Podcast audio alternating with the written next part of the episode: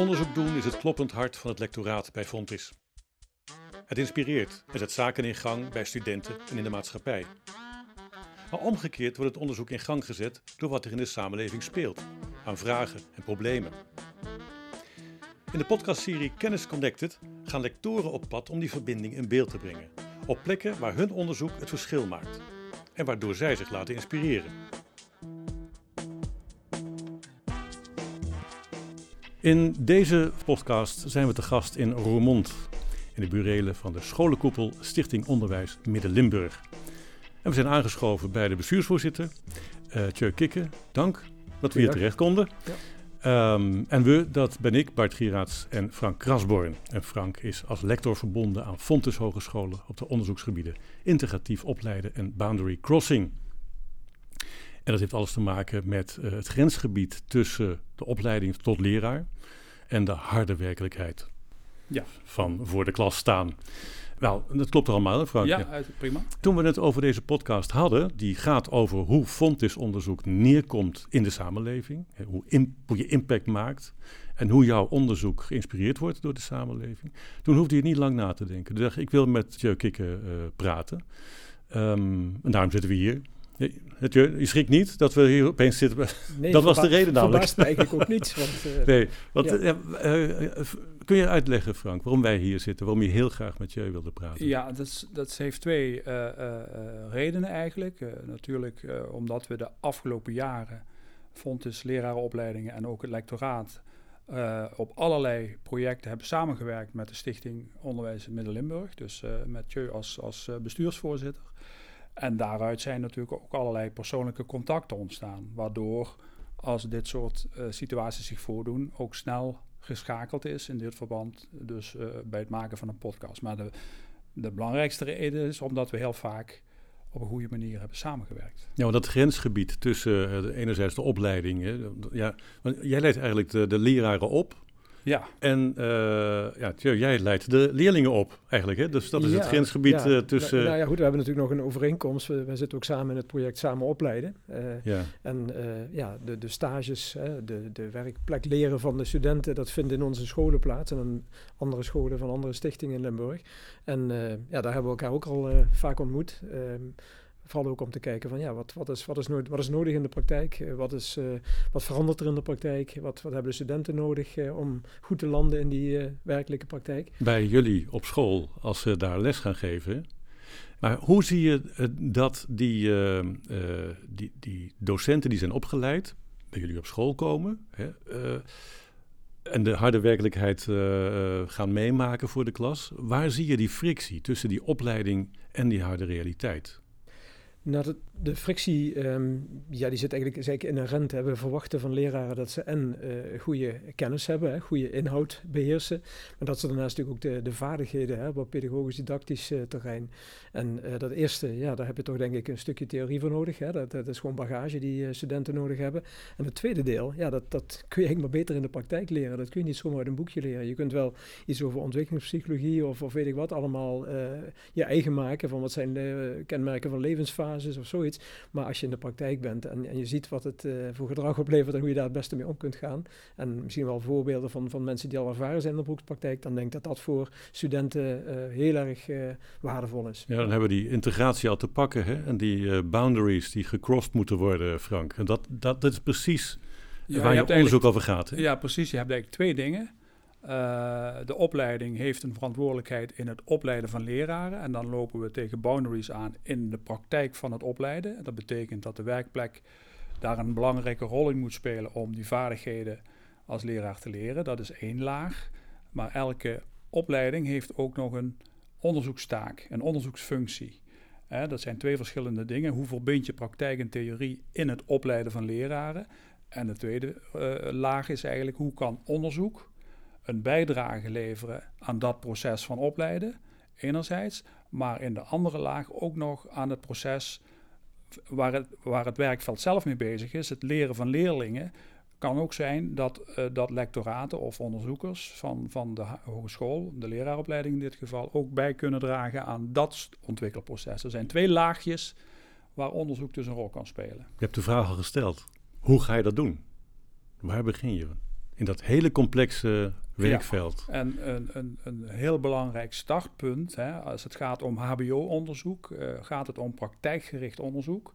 Fundamenteel verschil met wetenschappelijk onderzoek is dat het startpunt van het onderzoek begint in de praktijk met een vraag, met een probleem, met een situatie, met een behoefte in die praktijk.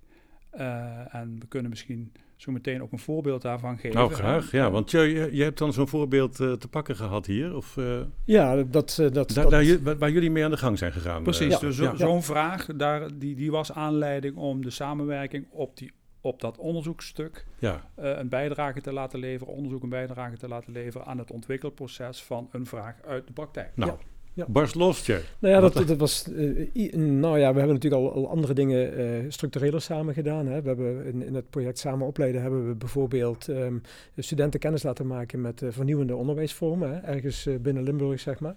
Dus dat, dat, dat, daar hadden we al ervaring mee. En zo kwamen we ook via de VO-raad eigenlijk op het idee van hoe kun je nou kenniscirculatie en kennisontwikkeling en kennisdeling, hoe kun je dat bevorderen, maar hoe kan het ook bijdragen aan innovatie. En toen kwamen we in gesprek met de VO-raad met uh, met de NRO, het Nationaal Regieorgaan voor Onderwijsonderzoek.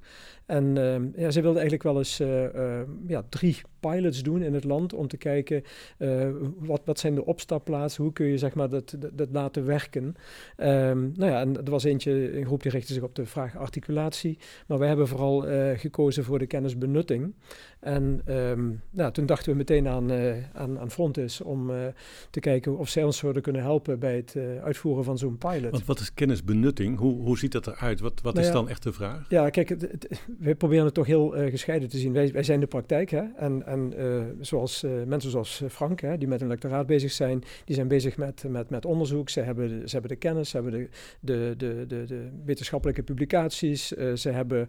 En de opleiding, de opleiding van tot dus, dus Als, als je ergens, zeg maar, um, um, een, een, ja, iets meer evidence-based iets wil gaan doen, ja, dan, dan kom je toch eigenlijk wel bij een instituut uit dat dat ook tot in de haarvaten beheerst, zeg maar. Eh, ik denk zelf dat, dat we onze docenten daar eigenlijk niet te veel mee moeten belasten. Die moeten vooral met die revenueën vanuit die wetenschap aan de slag kunnen en kunnen toepassen en transfer kunnen geven. Maar wat was dan die vraag uh, die bij jullie opkwam? Van dat, daar moeten we eens een keer onderzoek op laten Ja, dat was in dit geval was het heel bijzonder, omdat we ook samen gekeken hebben van uh, hoe, hoe zou, we hebben een, een, een kader voor die pilot hè, uh, en hoe zouden we die vorm kunnen geven. We hebben, hebben toen eerst een, een sessie gedaan samen met, met Frank, met een paar van onze locaties om te kijken van, nou ja, dit is het kader van, van, uh, van deze pilot. Het gaat over kennisbenutting. Um, denk eens mee, uh, wat, wat zouden we graag, welke behoeften hebben we op dit moment en waar zouden we graag uh, extra ondersteuning bij, bij hebben. Maar kennisbenutting is dus eigenlijk de, de, de kennis die bij een docent is, die, waar je uh, handig mee aan de gang moet kunnen voor de klas. Dat is een beetje het beeld wat ik heb. Klopt dat? Uh, ja, het heeft ook twee lagen, zou je kunnen zeggen. Frank die zou het waarschijnlijk uh, nog scherper kunnen definiëren, omdat hij dat in zijn wetenschappelijke taal, denk ik, ook. nee, we gaan gewoon nog normale mensen. Voor, voor, mij heeft het twee lagen. voor mij heeft het twee lagen. Um, namelijk inderdaad het benutten van de externe kennis hè, en die to toepasbaar maken in de, in de praktijk. Dus in dit geval kozen wij voor de coachpraktijk van het 10-14 onderwijs. Dat zijn wij al aan het ontwikkelen. En daar hoort bij dat, dat leerlingen op een bepaalde manier begeleid worden. 10-14 onderwijs? Ja, 10-14 onderwijs. Dat is uh, zeg maar de aansluiting tussen primair onderwijs en voortgezet onderwijs. Om die verder te optimaliseren.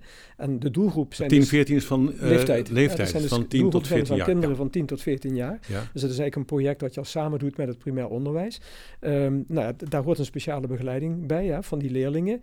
En dat vraagt uh, bijzondere vaardigheden. Dat is die externe kennis die je bedoelt? En, en die kennis over hoe je die, die coaching zeg maar, zich laat ontwikkelen, daar gaan, gingen wij vanuit dat ja, de wetenschappelijke basis daarvoor ons zou kunnen versterken. Hè? En uh, daarnaast heb je natuurlijk de laag dat het uh, gaat over de, uh, de benutting van um, ja, wat je leert in, die, in zijn pilot, in zijn praktijk, voor, ja, voor de praktijk van, van andere docenten. Dat je het kunt overdragen op anderen. Maar waar kwam die vraag dan vandaan? Want ja, 10, 14, het is een hele kwetsbare tijd dat zie ik zelf ook wel in mijn omgeving, dat daar ook heel veel, ja, die koppeling tussen basisonderwijs en, uh, en middelbare school is gewoon een, een lastige. Uh, wat voor vragen kwamen daar naar voren? Wat, waar, waar, liep, je, waar liep de leraar tegenaan? Nou, we hebben vooral ingezoomd op, uh, op zeg maar executieve vaardigheden. Hè? Dus uh, wat, wat heeft een leerling nodig aan, aan bagage? Bijvoorbeeld, hoe, hoe, werk ik goed samen en dergelijke. Hè? Daar moet je in gecoacht worden. En dus de, de coaching van die, op die executieve vaardigheden, dat was voor ons eigenlijk waar we op ingezoomd hebben. We hadden namelijk voor die pilot relatief weinig tijd. Hè? Het moest ook in een bepaalde tijdsperiode moest die, gedraaid kunnen worden. We werden ook nog geconfronteerd met, met corona, hè? met de lockdown en, en, en hybride onderwijs en noem maar op.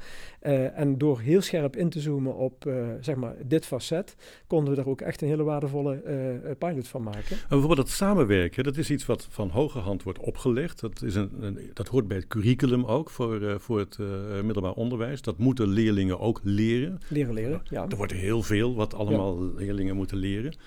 Dat betekent dus dat zo'n leraar steeds meer moet, uh, onder de pet moet hebben. Dus dat wordt ook in de opleiding, Frank, ja, moet ook weer uh, geleerd worden. En ja, hoe, ja, hoe doe je dat? Als ik even bij dit voorbeeld blijf, hè, dus in het 10 tot 14 onderwijs, maar ook in andere onderwijsvormen, wordt er een beroep gedaan op leraren om leerlingen steeds, steeds zelfstandiger hun werk te laten doen. Hè. Sommige mensen noemen dat gepersonaliseerd onderwijs. Leerlingen moeten meer initiatief nemen, zichzelf beter kunnen sturen in hun, in hun, werk, uh, beter problemen kunnen oplossen. En dat is natuurlijk gauw gezegd, dat is een mooie ambitie. Uh, maar om dat handen en voeten te geven als leraar in de praktijk is best lastig. Scholen bedenken daarvoor allerlei uh, strategieën voor om dat voor elkaar te krijgen. En in dit voorbeeld ging het om een groep van brugklasmentoren, acht mentoren die speciaal uh, met die leerlinggroep bezig waren. En ook de opdracht hadden om wekelijks één of twee keer gesprekken te voeren met leerlingen, individuele gesprekken, om dat soort vaardigheden te activeren en te stimuleren. Het, het, de vraag van de school was: uh, wij doen dit nu al een jaar of twee jaar. We willen een stap zetten, maar we weten eigenlijk niet zo goed wat er in de praktijk gebeurt. Of die leraren dat ook lukt of niet. Uh, want ik, we horen toch ook van leraren dat het lastig is, dat dat soms niet gaat. Uh, we vinden het een belangrijke ambitie en doelstelling. En dat onderdeel van de 10 tot 14 onderwijs, ja, dat is wel een belangrijk issue. Dus wil jij met je medewerkers of met, met de collega's eens kijken hoe die praktijk van dat coachen bij ons nu, hoe het ermee staat? Wil je daar eens onderzoek naar doen? Dus jullie zijn uh, komen kijken op een school waar die uh, brugklast uh, ja, Dat was ook de kennisbenutting, uh, ja. Bart. Want ja, we hebben daar geen methodiek voor hè, vanuit het onderwijs zelf. Maar het instituut had er wel een, een beeld bij op de wel, welke wijze je dat zou kunnen onderzoeken en, en, en vaststellen en conclusies trekken en analyseren en noem maar op. Dus dat was de vraag. En we hebben daar inderdaad wat je ook zegt. Ja, als je dat echt goed in beeld wil krijgen, dan moet je natuurlijk wel een, een methodiek, een, een onderzoeksaanpak kiezen die ook ervoor zorgt dat je ook echt te weten komt wat er gebeurt. Nou ja, dat is de expertise van een onderzoeksinstituut. Uh, welke technieken, methodieken, onderzoeksaanpakken kun je gebruiken? Je kunt niet zomaar een vragenlijstje uh, de, de, school insturen en zeggen hoe gaat het ermee? Je zult ook moeten kijken naar het gedrag van, van leraren. Dus in dit geval hebben we uh, opnames gemaakt van alle gesprekken. Uh, met toestemming van ouders, uiteraard, kinderen en ook van de, van de mentoren of de begeleiders. Waren dat één op één gesprekken? Het waren één op één gesprekken. Ja. Uh, dus die hebben we allemaal in beeld gebracht. En vervolgens hebben we die allemaal laten uitschrijven letterlijk, zodat we konden zien wat er in die gesprekken ook letterlijk gebeurde en ook konden zien hoe, dat, hoe dat zich non-verbaal ontwikkelde. En uh, op naar aanleiding van die video's hebben we met mensen interviews gehouden. Dus met de mentoren, maar ook met de leerlingen. Uh, om ze te bevragen op wat daar precies gebeurde. Om maar wat dieper in de hoofden van de kinderen te kunnen kijken. Gekoppeld aan hun handelen en hun reacties, maar ook dieper in de hoofden van de mentoren te krijgen. Dus waardoor we uiteindelijk zicht kregen op het handelen van de mentoren en de kinderen maar ook op uh, hun denken rondom dat handelen. Want we weten ook uit onderzoek dat het doen en denken heel erg met elkaar verweven zijn. Hè? Dat je soms dingen doet of niet doet, omdat je iets wel of niet bedenkt of, of denkt, of andersom. Hè? Dat je soms, doordat je dingen wel of niet doet, uh, aan het denken gezet wordt over dingen. Dus die relatie tussen denken en doen in kaart brengen om echt dieper in die laag te komen van wat er precies gebeurt, is ontzettend belangrijk. En dat zorgde ervoor dat er een onderzoeksmethodiek naar voren kwam die ook wel een realistisch beeld gaf over het doen, uh, gekoppeld aan het denken. En dat, dat is wat je als onderzoeksinstituut meebrengt, de kijkmanier of de onderzoeksmanier, die er dan ook voor zorgt dat er iets boven water komt, uh, wat betekenis heeft in de praktijk, uh, waar dus ook een school vervolgens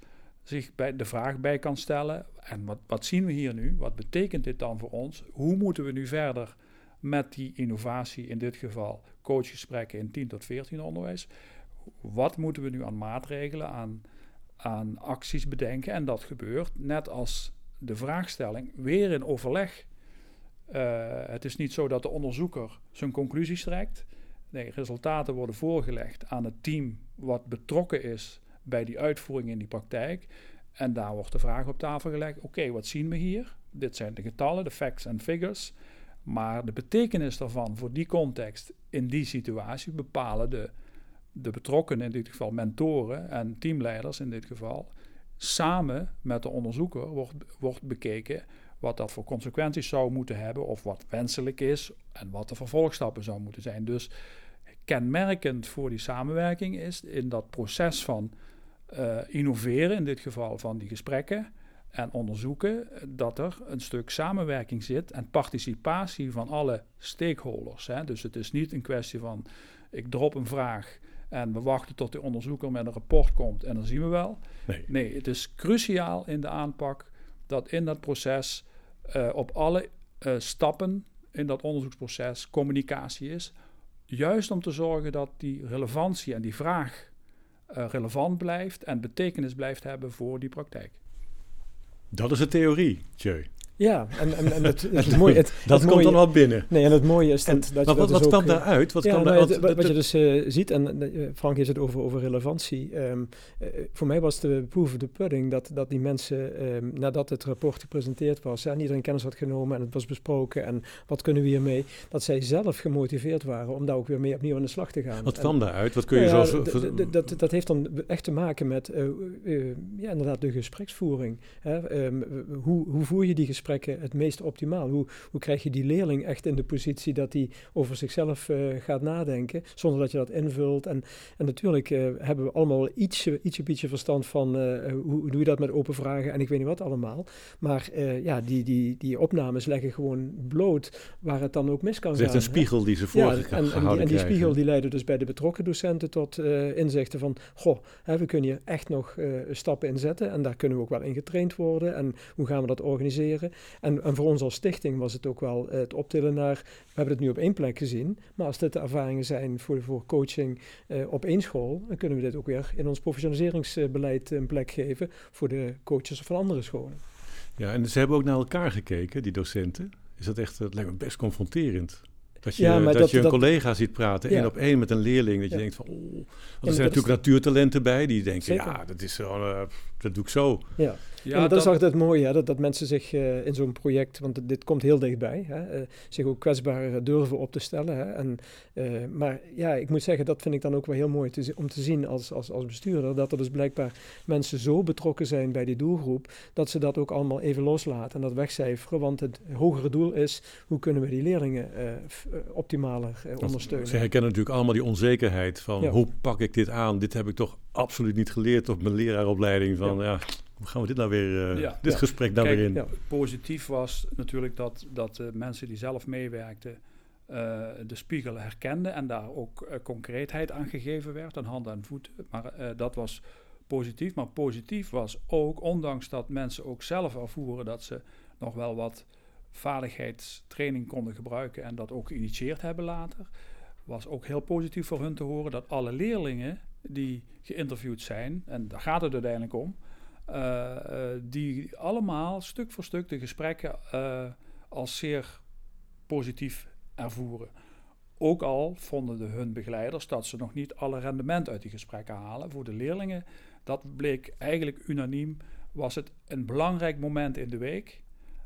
waarin ze zich los van het, van het concrete resultaat van, van zo'n gesprek, en dat kun je ook bijna niet per gesprek bepalen. Hè. Dat is altijd een lang proces. Maar leerlingen waren eigenlijk allemaal enthousiast en positief over het feit dat ze zoveel echt gerichte aandacht kregen. Persoonlijke aandacht, ja. Persoonlijke aandacht. Maar heb je natuurlijk de, het, uh, het AB-testen, wat je dan uh, in onderzoeken wel doet. Uh, kon je zien dat de ene groep waar dit soort gesprekken mee gevoerd zijn, het beter doet in die onderbouw dan een groep waar het niet is gebeurd? Een interessante vraag. Ja, we hebben geen, nou, geen wie, wie controlegroep kan hem, wie kan hem antwoorden? Nee, nee, want het, dat is een van de moeilijkheden als het gaat om onderwijsonderzoek. Uh, want waar je, refer, je, refereert nu aan effectonderzoek. Hè, en een beetje het traditionele onderzoek zoals dat ook in de, in de medische wereld gebeurt. Hè, en de, met placebo. Hè, of, een, of iemand krijgt de echte pil en een placebo. En dat, is, dat noemen we dan effectonderzoek. En dat is in dit soort contexten heel lastig om te doen. Om twee redenen. Op de eerste plaats omdat je nooit, dat is onderzoekstaal die ik nu gebruik, alle variabelen die een rol spelen in het gedrag van die leerlingen, waaronder die gesprekjes, kun je niet controleren. Dus Ja. je kunt nooit zeggen, Het heeft het hangt van dat gesprek Ja. af. Ja. Dus dan maar dezelfde leerlingen hebben Ja. in, de, in twee verschillende groepen. Dat kan Precies, niet. dat is een methodologisch probleem. Eh, dus waardoor we veel meer eh, beschrijvend en kwalitatief onderzoek doen in onderzoek. En het, en het andere punt is dat je op het moment dat je zegt dat het werkt in de context van deze school of niet werkt, eh, dat is zo contextspecifiek. Die context is zo anders dan in een andere school. Eh, dus het is ook niet altijd vergelijkbaar. Dus eh, contexten verschillen van elkaar. Waardoor je niet zomaar uitspraken kunt doen op basis van deze context over andere contexten. Dus het is heel erg contextspecifiek, waardoor effectonderzoek in dit soort vraagstukken weinig zinvol is. Maar jij hè. kunt natuurlijk wel vaststellen, eh Tjeu, dat de docenten meer zelfvertrouwen hebben gekregen in gesprekken met leerlingen. Zeker, ik denk dat dat ehm, eh, zeker gesteld kan worden. Ehm, en, en ja, dat blijkt ook wel uit het feit eh, dat ehm, ja, alle deelnemers heel, heel positief teruggeblikt hebben op, eh, op deze pilot. Maar ook dat ze samen eh, zeggen van we moeten hier een vervolg aan geven. Hè? Dus dan, dan, dan, ja, dan heb je ook het zelfvertrouwen dat het je nog verder brengt. En zijn er ook, eh, Frank, vragen die bij jullie leven? Eh, van nou, daar zouden we toch nog eens eh, mee aan de gang willen. En dat je dan ook zo'n eh, scholengroep ziet van, nou, eh, daar kunnen we eens een keer, dus toch een soort eh, proeftuin waar je wat eh, onderzoek op kan loslaten. Ja, dat is. eh, ik denk dat wij als lectoren in het HBO is, is dat, zou dat niet, de, niet het goede uitgangspunt zijn.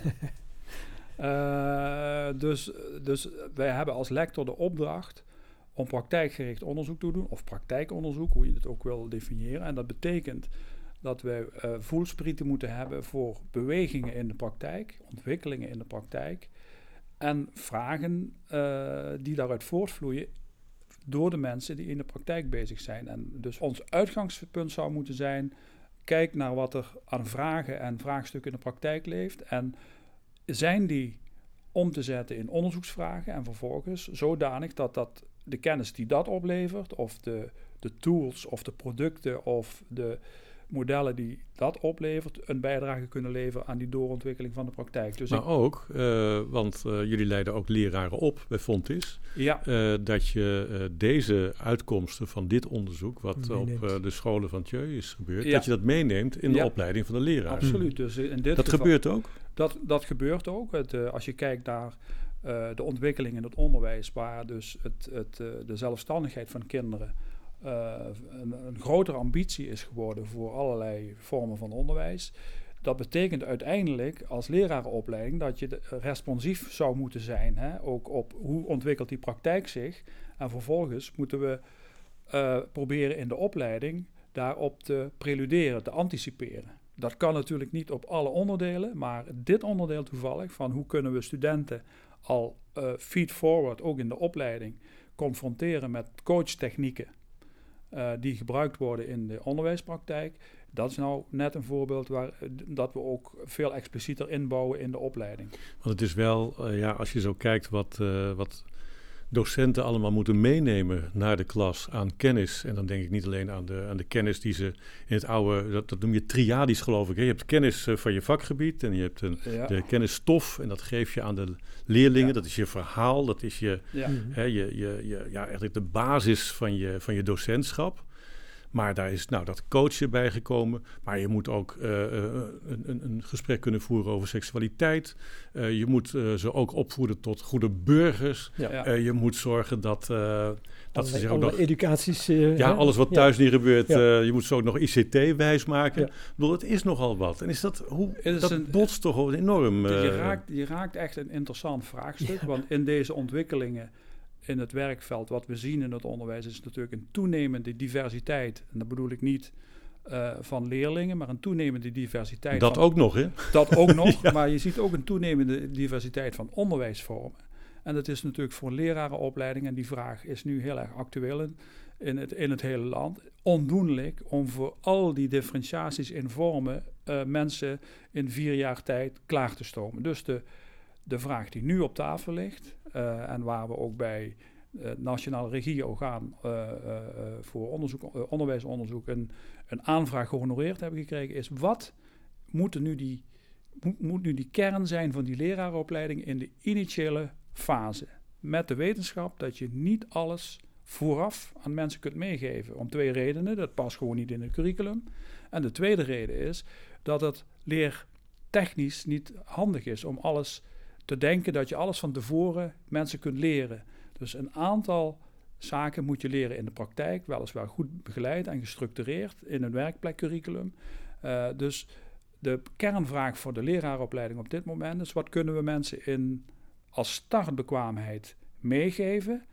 En die vraag is veel ingewikkelder geworden, omdat we nu een grotere diversiteit zien in dat onderwijswerkveld. En die fundamentele vraag, van wat moeten we daar, welke keuzes moeten we maken in de lerarenopleiding als het gaat om dat curriculum en hoe moeten we dat curriculum zo organiseren dat we wel responsief zijn, maar toch ook een soort kern hebben als startbekwaamheid. Want uiteindelijk, als je van de leraaropleiding gaat, heb je een startbekwaamheid. Dat betekent ook dat daarna nog een soort professionele ontwikkeling moet plaatsvinden en ja, die op ligt de scholen dan, bij, die ligt dan bij, weer bij de bestuur. we, maken inderdaad wel eens vaker de vergelijking hè, van uh, je haalt je rijbewijs op enige dag hè, en heb je net je bijzondere verrichtingen goed gedaan en je hebt overal de snelheid gehouden en op tijd in de spiegels gekeken en zo. Maar, maar daarna dan, uh, ja, dan, dan, kom je in die, in die werkelijke wereld terecht en dan ga je zelfstandig rijden. Uh, dus wij inderdaad vinden het heel belangrijk dat er een bepaalde basis is hè, die, die de studenten meebrengen. We zien ook heel graag dat, dat de studenten al heel vaak en heel veel in de praktijk komen. Hè. Dus we hebben nu ook al een een plek waar uh, de studenten meer op school zijn dan in Sittard zijn. Hè? Dus dat is, dat is een, ook een pilot, zeg maar. Meer op school dan op Sittard? Oh, op de, de, de, de, de, echte school eigenlijk. Ja, ja, precies. Ja. En Sittard is de leraaropleiding. Maar het is wat, wat Frank zegt, als ik kijk naar, naar Sommel, we hebben, we hebben een technasium, we hebben tweetalig onderwijs, we hebben onderwijs waar met, met devices gewerkt wordt, we hebben Agora. Er zijn zoveel uh, diverse vormen. Ik noemde al 10, 14 onderwijs. We hebben 80, 20 leren waarbij leerlingen een dag in de, ook leerlingen een dag in de, in de praktijk bij een uh, beroepsbeoefenaar zijn. Dus je ziet dat het zich inderdaad heel, heel divers is. Uh, dus als, die, als je het rijbewijs hebt, hè, om die ja. vergelijking even door te trekken, dan, dan moet je daarna ook vooral kunnen ontdekken als, als docent van wat past nou bij mij. als ik zie wat we, en Frank heeft daar ook een bijdrage in geleverd, als het gaat om van, van ja, hoe ziet de ontwikkeling van de docenten eruit, hè? Uh, in ons HR-beleid, uh, dan, dan zoeken wij vooral naar de goede match. Dus het kan best zijn dat iemand zich meer thuis voelt in een wat, wat traditionelere, formelere setting. Nou, zo'n setting hebben we ook binnen ons bestuur. En dan, dan, ja, dan werkt het gewoon beter en prettiger voor een medewerker als hij zich daar helemaal in thuis voelt. En aan de andere kant van het spectrum, ja, dan, dan hebben we misschien uh, onze Agora-onderwijs, waar ja, die leerling echt helemaal aan het stuur zit. Ja, en, en daar moet je je als docent of als begeleider of als coach ook wel bij kunnen voelen. Ja, ja, ja je hoort Frank praten over, er zijn wat kern, de basisvaardigheden die een docent moet hebben. Um, maar, dat, dat, doet Den Haag ook. Hè. Het hele ministerie, er zitten allemaal onderwijskundigen die denken, oh, dat, dat, dat, dat. Uh, nou, Frank die moet dat ook allemaal, oh, die, die, die, die, uh, die, docenten opleiden. En die komen, ja, jullie hebben op jullie scholetje ook wel uh, vragen van wat zou nou mooi zijn als basisvaardigheid voor een bepaalde leraar? Ja, wat je, je zit daar ook wel een beetje in een verschuiving. Hè? Ik, ik, ik denk dat het ook wel eens verschilt uh, als je kijkt naar, naar uh, onderbouw en, en bovenbouw. Hè? De, de, de, de, mate van belang van kennis, hè? kennisoverdracht wordt in die bovenbouw waarschijnlijk weer wat, wat sterker. als je vergelijkt met, met VMBO en HAVO-VWO zie je daar ook soms wel eens wat verschil. Maar dat zijn allemaal aannames aan, aan, de, aan de voorkant. wat, we, wat we steeds meer ontdekken is dat de, de, de vaardigheden van docenten om leerlingen te leren leren, hè, te laten leren en ze enthousiasmeren en ze te motiveren, dat dat, dat uh, misschien wel een groter belang heeft dan dat uh, stukje kennis wat de docent in zijn hoofd heeft, om dat er inderdaad uh, ja, uit te gooien, zodat de ander het kan consumeren. Dat, dat gaat toch dan steeds meer tot een, uh, een kernvaardigheid behoren. Ja, dat ik, denk dat, de, ja, dat, dat, het, dat pedagogisch-didactische, dat, dat, dat stukje psychologie, hè, van, van uh, kijken wat heeft deze leerling nodig, hoe kan ik deze leerling motiveren, dat krijgt een steeds groter gewicht. Het, het zal altijd een balans zijn. Hè. Je kunt niet zeg maar helemaal blanco uh, binnenkomen. Hè. Je, je, kunt niet morgen zeggen van, ja Bart, ga je maar rustjes geven en zorg maar dat je een lesje voor bent op je, op je leerlingen. en dat is bij een taal misschien nog wel te bedenken maar bij een exact vak is dat echt uh, bijna onmogelijk. Dus, dus je zult een bepaalde basis moeten hebben. Ehm, en en uh, ja, vooral dan daarnaast te zorgen dat die leerling ja, intrinsiek gemotiveerd raakt om ja, dat, dat te doen waar hij beter van wordt, waar hij zich door ontwikkelt. Koppelen jullie dat ook terug naar de opleidingen, die verlangens die jullie hebben van ja, we moeten echt zorgen dat die docenten dit en dit kunnen, want anders... Ja, ja, daar, daar, kan Frank misschien ook wel iets van vertellen. We hebben, we hebben eh, natuurlijk een heel systeem in dat grote project samen opleiden, hè, van, van schoolopleiders en werkplekbegeleiders en, en noem maar op. En uh, ik denk dat daar de, de, de meest cruciale uitwisseling plaatsvindt hè, van ervaringen, van wat zien begeleiders, uh, wat, wat, wat zeggen collega-docenten tegen de begeleider, wat missen de studenten en dat daar zeg maar de, de input ook opgehaald kan worden van, uh, voor het curriculum van de studeeropleiding. En die komen regelmatig bij elkaar? Die, die komen regelmatig bij elkaar. Hoe vaak? Ja. Eén keer per maand? nee, uh, ja, dat, dat, even, boe, dan vraag je iets heel precies. Ja, in ieder eh, geval. nou, er zit een hele jaarplanning op, inderdaad, om die mensen bij elkaar te brengen. Drankje erbij, een beetje eten, benen op tafel. Hoor, dat is echt ook heel zakelijk. Ja, nee, maar, ja. maar inderdaad, en er zijn ook presentaties van, van wat de studenten um, zeg maar opleveren, hun werkstukken. Dat is ook een vast onderdeel om te laten zien van wat hebben we nou allemaal geleerd. En Fontes zit er ook bij. Ja, dit is een samenwerkingsverband tussen leraaropleidingen en in dit geval de school, middelbare scholen voortgezet onderwijs in Midden-Limburg. En dat speelt zich af op uh, bestuursniveau, is er overleg, er is op directieniveau overleg en er is, is overleg tussen de opleiders van het instituut en de schoolopleiders van school. Dus er zijn op verschillende lagen, is er uitwisseling en samenwerking over hoe we die opleiding het beste vorm kunnen geven. En dat is eigenlijk een agenda voor verschillende geledingen door het hele jaar door. Uh, en dat gaat niet alleen over curriculum, dat gaat ook over andere dingen, hele praktische zaken. En dat is eigenlijk in het hele land zo georganiseerd dat er actieve netwerken zijn, samenwerkingsverbanden tussen leraaropleidingen en scholen, die ook uh, zichtbaar zijn in allerlei overlegstructuren, maar ook in allerlei projecten. Maar dat gaat vooral over opleiden. Dus hoe maken we die opleiding beter? Onder andere, uh, jouw vraag, van, die terugkoppeling ja, naar... Hoe, hoe, hoe, hoe, gaan we nou met elkaar om als het gaat over wat, wat willen we veranderen? Hè, dat is natuurlijk wel soms lastig, omdat uh, elke school heeft zijn eigen prioriteit en vinden, vinden uh, de ene school vindt dit wat belangrijker dan weer de andere. Dus de kunst voor de leraaropleiding, dat is die belangrijke vraag, is om daar de rode draad in te vinden. Hè, want je kunt, om allerlei redenen die ik straks noemde, niet voor elke school op maat vooraf uh, een curriculum maken.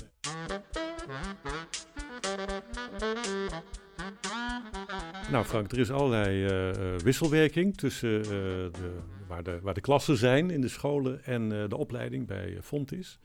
En ja, deze podcast gaat over impact. Nou, ik kan wel zeggen, jullie hebben wel iets teweeggebracht, onderzocht waar de scholen wat aan hebben. Dat kun je toch wel impact noemen?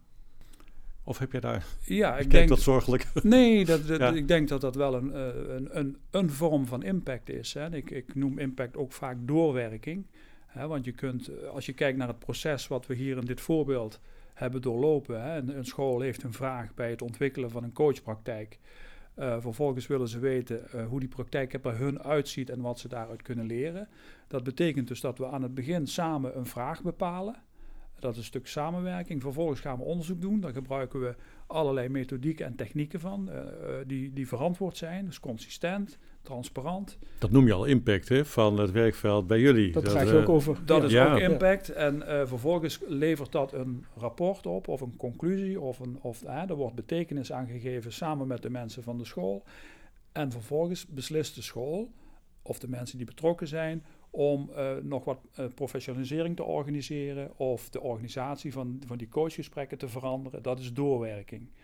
Nou, die vier dingen, samenwerken aan het begin, goed onderzoek om de zaak in beeld te krijgen, de, de opbrengst in de vorm van een rapport met een praktijkbeschrijving en vervolgens uh, het vertalen naar acties in de praktijk, die vier dingen samen. De uitwerking. Dat zijn de dingen waar je op, op kunt letten als je wil bepalen of er sprake is van impact. Maar je begrijpt, als die samenwerking aan de voorkant al niet oké is, als dat alleen een onderzoeker zou zijn die een leuke vraag heeft, dan is de kans op impact en doorwerking ook veel geringer. Ja. En als je dan kijkt, nou, welk soort impact moet je dan aan denken? Ja, dat is in dit geval dus impact op de organisatie. Eén, hè, ze gaan dat, dat uh, coachen anders organiseren. Impact op het persoonlijk leren van de mentoren, het persoonlijke eh, functioneren, want ze gaan scholing volgen. Uh, en uh, je zou ook nog impact kunnen vertalen naar een product of een tool. Dat is hier minder het geval, want dan denk je aan, uh, ik noem maar eens wat, een, een, een, een, videofilm of een, of een methode die je schrijft. Dus impact heeft verschillende verschijningsvormen. En als je het vertaalt of als doorwerking kun je ook zeggen dat, dat het ook een beetje afhankelijk is van de tijd. Want sommige producten of dingen die je bedenkt of onderzoekt resultaten daarvan hebben natuurlijk veel meer tijd nodig. Hè? Ook in dit voorbeeld, voordat uh, leraren weer een nieuwe stap hebben gezet uh, in het veranderen van die praktijk of die coachpraktijk en ook hun eigen vaardigheid hebben bijgeschoold, dan zijn we misschien 1, 2, 3 jaar verder. Dus impact, daar zit ook een tijdsdimensie ja, korte en lange termijn, ja. ja. Dus het, ik heb al uh, in ieder geval bijna vier vakjes aangevinkt. Tjeu, als je dit verhoort, dan denk je, ja, dit, ja. Uh, dit, dit, dit, klopt wel. Ja, dat, dat is zeker waar. En um, we hebben ook wel eens een keer uh, onderzocht van, uh, ja, wat is nu effectief hè, als je het over impact hebt. En um, we hebben eigenlijk landelijk wel geconcludeerd dat je, je ziet dat er goede verbindingen zijn als je elkaar ontmoet op een bepaald thema. Hè, dat kun je dan door het hele land doen. Maar wat blijkbaar ook heel erg sterk werkt, en dat was ook bij die andere pilot van, van NRO, is dat je het regionaal zoekt. Dus dat je toch um, met, met het kennisinstituut in je omgeving uh, dit soort zaken oppakt. Omdat er, um, het is natuurlijk, deels is het heel veel theorie, en, en, en hoe kun je elkaar daarin versterken, maar het gaat ook echt om die ontmoeting. Dus wat voor mij van belang zijn van, bij dit soort zaken, is dat, dat uh, op relatie hadden we hadden al een goede relatie. We deden al dingen met elkaar. En dan zie je dat het ook heel makkelijk uh, weer tot nieuwe successen leidt. Uh, ja, de inhouden, die hebben net het voorbeeld toegelicht, die, die, die dragen echt bij aan, aan onze eigen professionalisering. En um, ja, de, dus, de, het proces van, om zoiets samen te doen, dat, dat is voor mij dan het derde element. Dus, dus inhoud, relatie en proces, die, die vind ik belangrijk als bestuurder eh, bij zoiets. En um, ja, van dit proces leren wij weer iets voor andere processen. En dan wordt een, een ander onderzoekje of een andere, uh, ja, iets anders evidence-based inrichten, wordt weer makkelijker, omdat we een positieve ervaring daarmee hebben. Ja. Nou, ik snap Frank waarom we hier uh, terecht zijn gekomen, waarom je het je graag wilde spreken. En volgens mij uh, mission ja. accomplished, aangetoond, QED. En, uh. en uiteraard, we hebben nog veel meer voorbeelden, maar dat, zal dat voert te ver om die vandaag nog even te bespreken. Andere keer. En er komen ook vast nog wel weer andere uh, projecten die we samen oppakken. Ja. Vast, vast. Um, Frank Grasborn, Tjeu Kikke, bedankt uh, voor dit gesprek. En Tjeu, bedankt voor de gastvrijheid. Dat we hier een prachtige omgeving trouwen. We zitten naar fantastische bomen te kijken. Ik heb niet eens verteld, maar echt een lommerrijke omgeving. Dankjewel. We genieten ervan. Dat is inspirerend.